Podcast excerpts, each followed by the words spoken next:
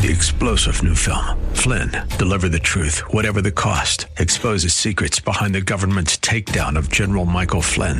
Flynn knew what the intel world had been up to. He ordered the first audit of the use of contractors. This set off alarm bells. He told the truth. He was the most dangerous person for Donald Trump to hire. They had to get rid of Flynn. Flynn, deliver the truth, whatever the cost. Available now. Watch it today. Go to salemnow.com. Salemnow.com.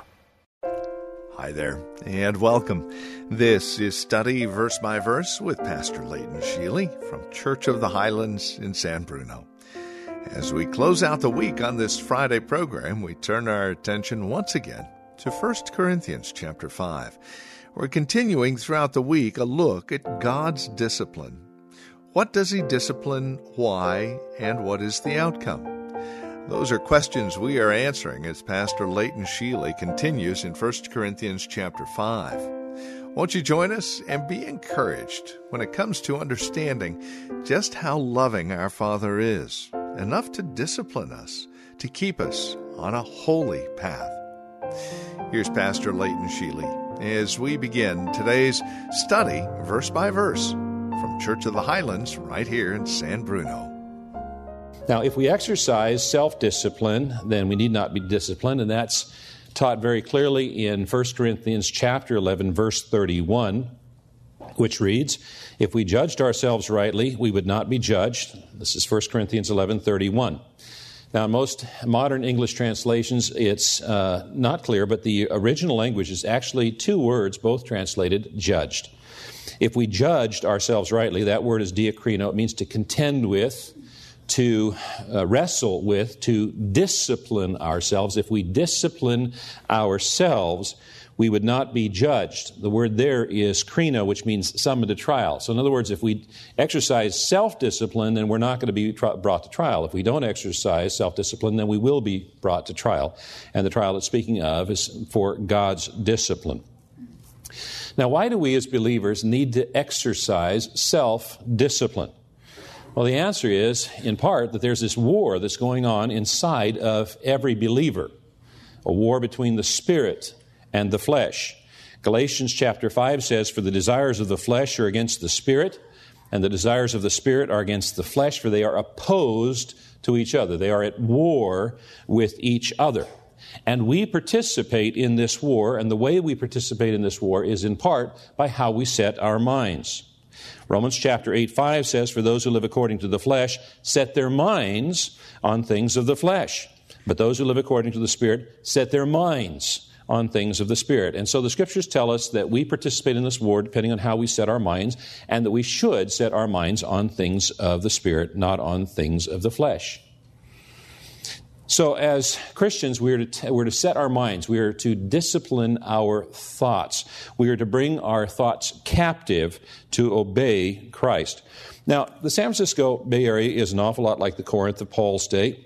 Both cities were known for their sexual activities and uh, perversions, and their culture was absolutely saturated with sexual thought. Now, I should probably mention that again today, our message would probably be rated PG if it was rated uh, because we're talking about this matter of sex.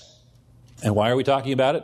Because we're a Bible church, and the Bible talks about sex. Therefore, we're going to talk about what the Bible talks about. I had several members of the congregation come up after the last service and uh, last week and say things like, Pastor, I know that was not an easy message to bring, but we're so glad that we come to a church where the Word of God is taught faithfully, even on these sensitive issues. And, uh, and I'd like to say that, you know, uh, if you were brought up where the Word is offensive to you, I apologize. I don't mean to offend you, uh, but that the Bible uses the Word, and, and we need to understand what the Bible has to say. I also had a mom come up to me after one of the services last week and said, uh, I'm really glad that you're teaching on this, Pastor, but I, am a little sensitive. My 11 year old son may have heard something new.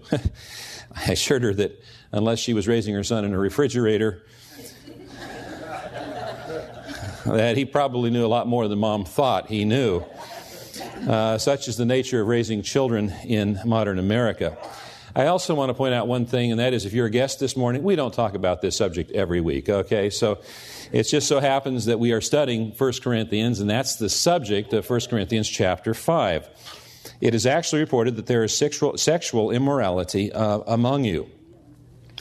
Now, last week we uh, recounted a few uh, statistics about the misuse of sex in America. And somebody might ask, well, why is sex such a significant issue? Well, let me see if I can answer that a few ways. Uh, one of the ways is from a biblical uh, frame of reference. In, uh, in, initially, the, the church was primarily Jewish. Now, uh, Jews are the descendants of Abraham, Isaac, and Jacob. Everyone else is a Gentile. And uh, the Jews um, are, uh, I had a chance to visit Israel in 1996, and I, and I, came to a fresh appreciation of an understanding of the complexity of the Jewish culture. And I came to the conclusion that unless you were born and raised Jewish, it was almost impossible to become Jewish because from the time that they are children, they are taught about God, they are taught about God's Word, they are taught about guidelines for diet, they are taught about guidelines for behavior, they're taught about biblical guidelines for marriage and family and so much more. And this is the situation that happened in uh, Acts chapter 10 the Holy Spirit sends Peter out to a Gentile home to present the gospel the gospel is presented, it's accepted, the Holy Spirit confirms that salvation is for the Gentiles also. And so all of a sudden, into this church starts pouring in Gentiles who had absolutely no knowledge of God, no knowledge of God's word, no knowledge of God's expectation. They were totally godless in, their, in their, what they were raised, and it created problems in the church. How do you deal with these people that are coming in off the streets, if you will, accepting Jesus Christ as Lord and Savior?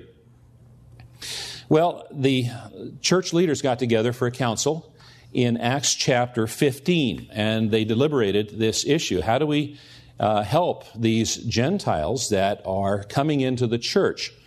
And the Apostle James stood up in Acts chapter 15, 19, and he said, It is my judgment, therefore, that we should not make it difficult for the Gentiles who are turning to God. Instead, we should write to them, telling them to abstain from food polluted by idols, from sexual immorality, from the meat of strangled animals, and from blood.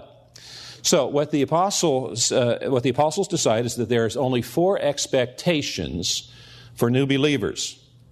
Now, of course, there's going to be additional expectations for believers as they grow in their faith, their knowledge of the Word of God. They say, "Oh, I didn't know that was there. I need to pay attention to that as well." But as people come in, there's only four expectations for no, new, new believers. So let's look at what those expectations are. Don't drink blood. Any of you folks have a problem with that? Most people don't. Not a big issue, right? Abstain from food offered idols. Big issue?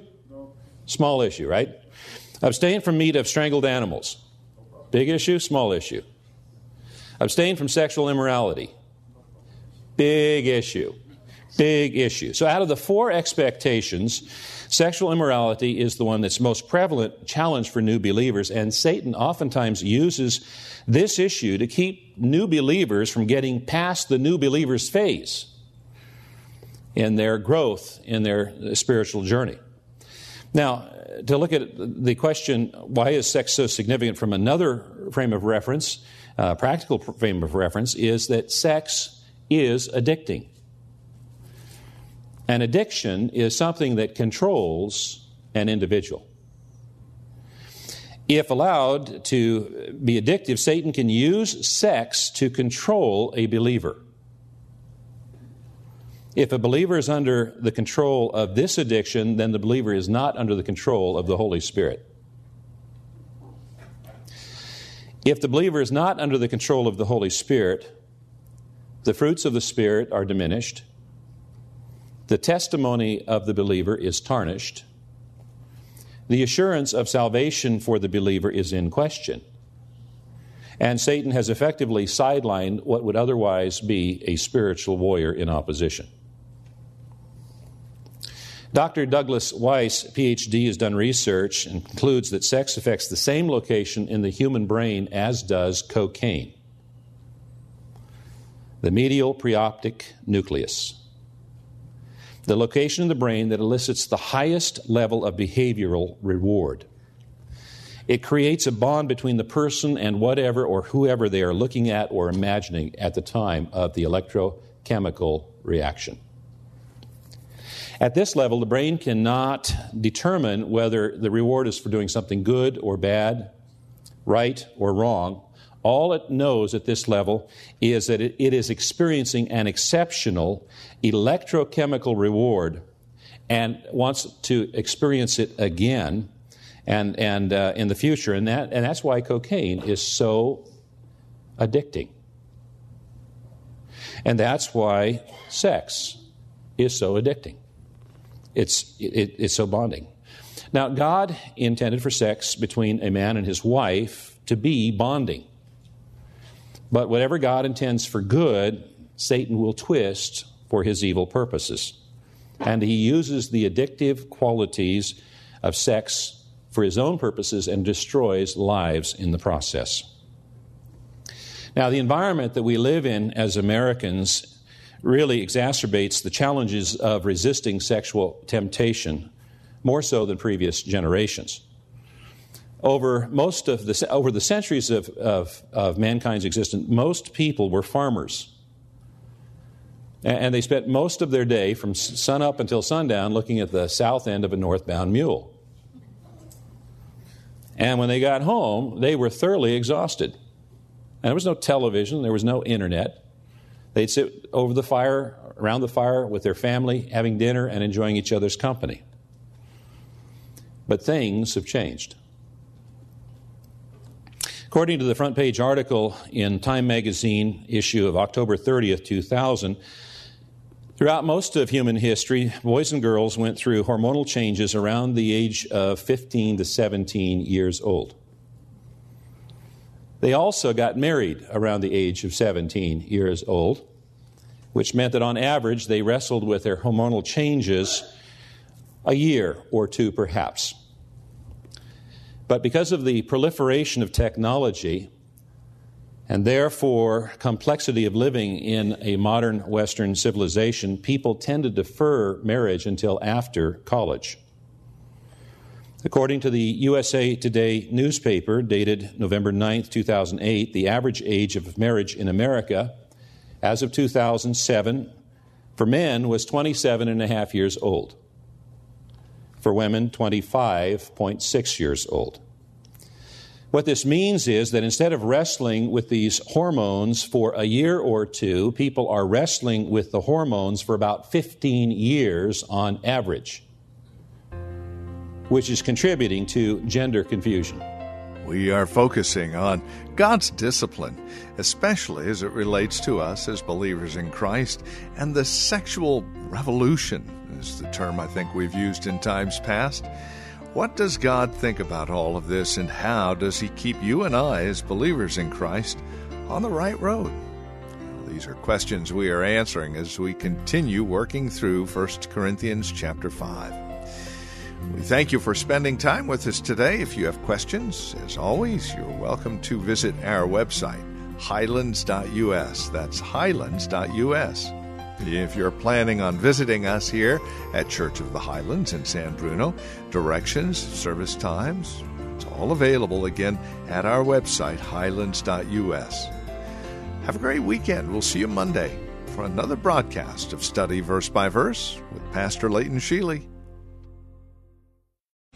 Three star general Michael J. Flynn, head of the Pentagon Intelligence Agency, knew all the government's dirty secrets. He was one of the most respected generals in the military. Flynn knew what the intel world had been up to, he understood its funding. He ordered the first audit of the use of contractors. This set off alarm bells.